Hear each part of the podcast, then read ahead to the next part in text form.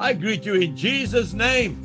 It is the 20th of February 2023, Monday morning, and this is your friend Angus Buchan with a thought for the day. Psalm 145, two verses, verse 8 and 9. The Lord is gracious and full of compassion, slow to anger, and great in mercy. The Lord is good to all, and his tender mercies are over all his works. I want to ask you a question this morning, my dear friend.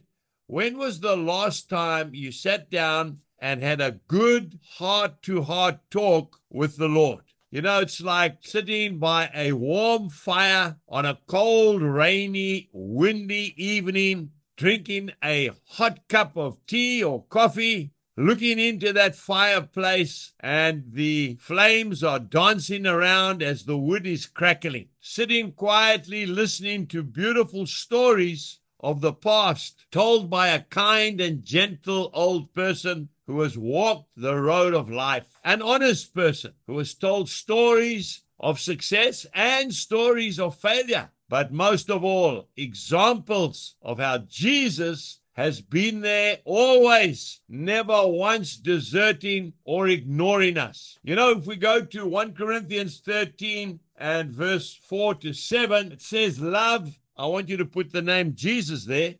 Jesus suffers long and is kind. Jesus does not envy. Jesus does not parade himself. He is not puffed up. He does not behave rudely, does not seek his own is not provoked, thinks no evil, does not rejoice in iniquity, but rejoices in the truth, bears all things, believes all things, hopes all things, and endures all things. These are the qualities of the God that you and I serve. He doesn't think unkindly. There's no envy in him. He's not a show off. He doesn't have to, does he?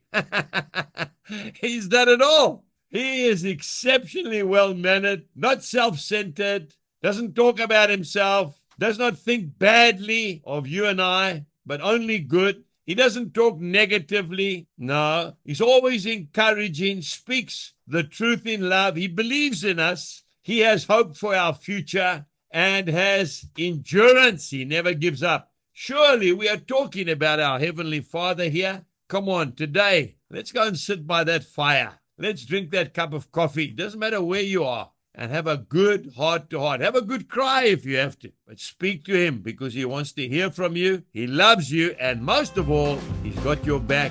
Jesus bless you and have a wonderful day. Goodbye.